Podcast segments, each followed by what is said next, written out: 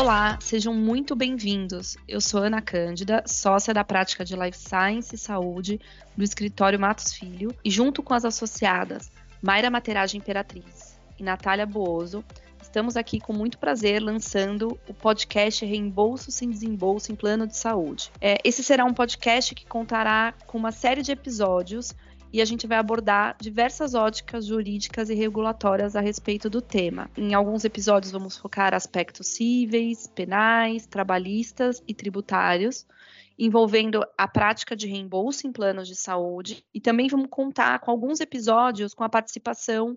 de players relevantes da indústria do mercado de saúde suplementar, que vai trazer um outro olhar e dar um pouco mais de cor para a gente sobre aspectos práticos e os impactos sobre o tema na indústria de saúde. É, a gente acabou escolhendo esse tema de reembolso sem desembolso por conta da relevância que o tema tomou depois da decisão recente, que foi agora no final de novembro de 2022, da terceira turma do STJ,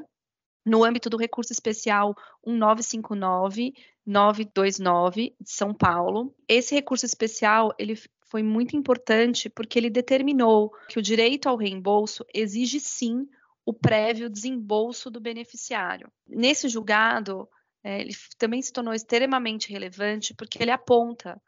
é, que não tem uma legislação específica ou mesmo uma regulamentação da Agência Nacional de Saúde Suplementar é, que determina é, a exigência de que um estabelecimento de saúde não credenciado a operadoras de plano de saúde crie uma nova forma de reembolso, que termine por desvirtuar toda uma lógica de um sistema de saúde suplementar estabelecido na Lei Geral de Planos de Saúde, que é a Lei 9656. E o que acaba também por gerar um total falta de controle, um descontrole dos procedimentos realizados, prejudicando o sistema de saúde como um todo, em última análise, o próprio beneficiário. Ou seja, não foi reconhecido como permitido o reembolso assistido pelas prestadoras de serviços médicos. As operadoras de plano de saúde como um todo já vinham discutindo esse tema e aperfeiçoando as suas políticas e, e a forma de fiscalização das práticas, né, né, e das formas que os beneficiários realizavam o, o reembolso é, de, seus, de seus procedimentos. Mas após essa decisão judicial, a gente percebeu sim que as operadoras é, ganharam um pouco mais de legitimidade e começaram a praticar é, políticas e sistemas de fiscalização mais robustos para apurar possíveis fraudes. Então, nesse contexto, a gente decidiu realizar esse podcast para abordar um pouco esse tema. E nesse primeiro episódio, a gente vai focar bastante nos aspectos jurídicos regulatórios, detalhando bem o que a regulamentação da ANS fala sobre o tema, dispõe sobre o reembolso e de que forma a ANS, que é o órgão regulador é, de toda a indústria de saúde suplementar, atua sobre o tema e se posiciona.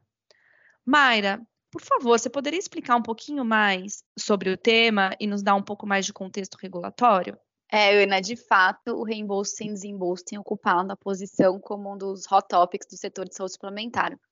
E a cada dia esse tema vem ganhando mais desdobramento junto aos players do mercado de planos de saúde e os beneficiários. Falando estritamente da regulamentação aplicável aí aos planos de saúde,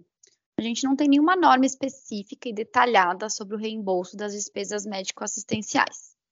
O que a gente tem na regulamentação são algumas normas que tratam do tema de reembolso de forma esparsa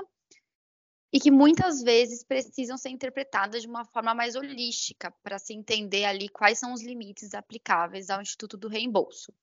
O que existe hoje é a figura do reembolso obrigatório e o reembolso pela livre escolha do prestador de serviço na regulamentação,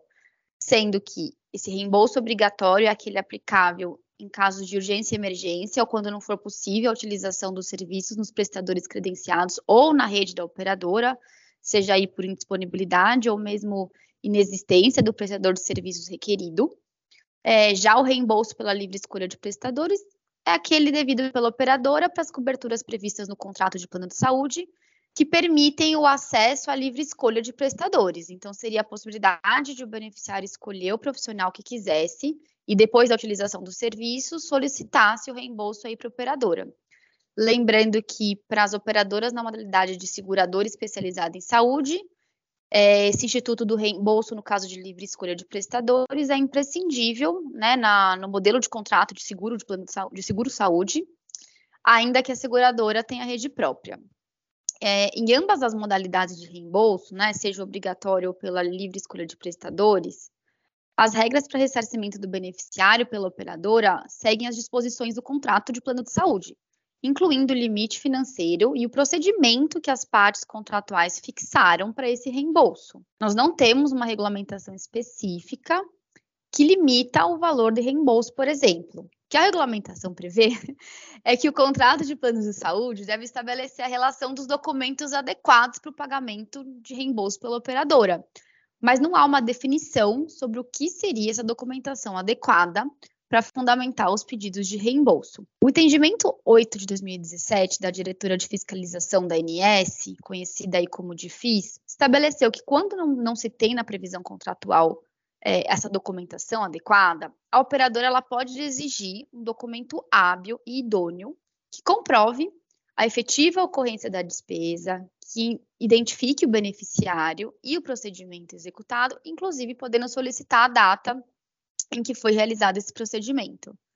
Esse entendimento também estabeleceu que nos casos de serviços e procedimentos que contenham DUTs estabelecidas, né, diretrizes de utilização, é, também podem ser exigidos laudos ou atestados médicos ou mesmo um documento equivalente. Alternativamente, esse entendimento de FIS também determinou que a operadora poderia dispensar esses documentos e exigir outros documentos caso haja uma previsão contratual específica, deixando aí a cargo da operadora definir o que ela considera documento adequado. Obviamente, deve haver uma correlação com o pedido de reembolso, e não seria razoável a solicitação de documentos que não guardem qualquer ligação com o procedimento ou evento em saúde em questão. Mas haveria espaço, sim, na regulamentação para uma flexibilidade na definição dessa listagem dos documentos adequados. E dentre eles, em especial, né, após a decisão do STJ que você comentou, Ana, e que será objeto de um episódio específico desse podcast, as operadoras vêm entendendo como documento adequado também a solicitação de comprovante do pagamento do procedimento, e não apenas o, o recibo ou a nota fiscal, que era até então a prática mais adotada no mercado. Ou seja, as operadoras vêm condicionando a comprovação do pagamento para o reembolso de procedimentos aos beneficiários. Isso vem gerando uma maior repercussão do Instituto do Reembolso, inclusive nas diversas esferas jurídicas, conforme a gente também vai explorar detalhadamente nos próximos, do, nos próximos capítulos. É, e essa discussão ganha maior desafio ainda quando estamos falando de planos de saúde anteriores à Lei 9656, onde há ainda uma maior flexibilidade na definição das regras de reembolso, uma vez que estes planos que não são adaptados à Lei Geral de Planos de Saúde observam exclusivamente as disposições contratuais firmadas entre as partes. E nesse ponto, Mayra, é, em relação aos documentos que as operadoras solicitam aos beneficiários para comprovar o desembolso das despesas médicos assistenciais, é, nós notamos então uma alteração de comportamento por parte das operadoras, com a adoção de uma postura mais rígida, ao exigirem dos beneficiários o comprovante de pagamento, comprovante de PIX ou o extrato bancário da despesa médico-assistencial. Então, os beneficiários, por sua vez, é, apresentam resistência a essa mudança e, para obterem o um reembolso, registram junto à ANS uma notificação de intermediação preliminar, também conhecida como NIP, reclamando sobre esses documentos exigidos pela operadora para comprovação do desembolso. É, a operadora, né, no entanto, é, identificando o indício de uma fraude nessa conduta por parte do beneficiário, ela pode solicitar a abertura de um processo administrativo junto à INS, para que a INS então verifique essa conduta, é, e a INS, por sua vez, vai conferir ao beneficiário o direito ao contraditório, ampla defesa, para posteriormente decidir sobre a ocorrência ou não de uma fraude. Ao final, é, a ANS, por meio de uma publicação no Diário Oficial, vai determinar uh, se ocorrerá que a suspensão da cobertura ao beneficiário, a sua exclusão ao plano de saúde ou até mesmo a rescisão do contrato de plano de saúde.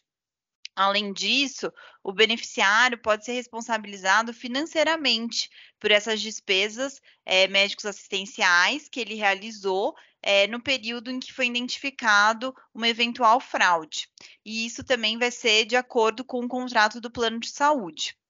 Em relação a esse aspecto, recentemente o diretor-presidente da INS, o Paulo Rebelo, ele informou que a agência tem buscado minimizar os danos causados por fraudes nos reembolsos e tem estudado modificar a estrutura da diretoria de fiscalização, né, a DIFIS, é, com a contratação de novos agentes públicos para então ajudar a prevenir essas fraudes né, e infrações. Mas é, hoje a gente ainda não vê é, uma previsão de regulamentação sobre esse tema que é tão importante.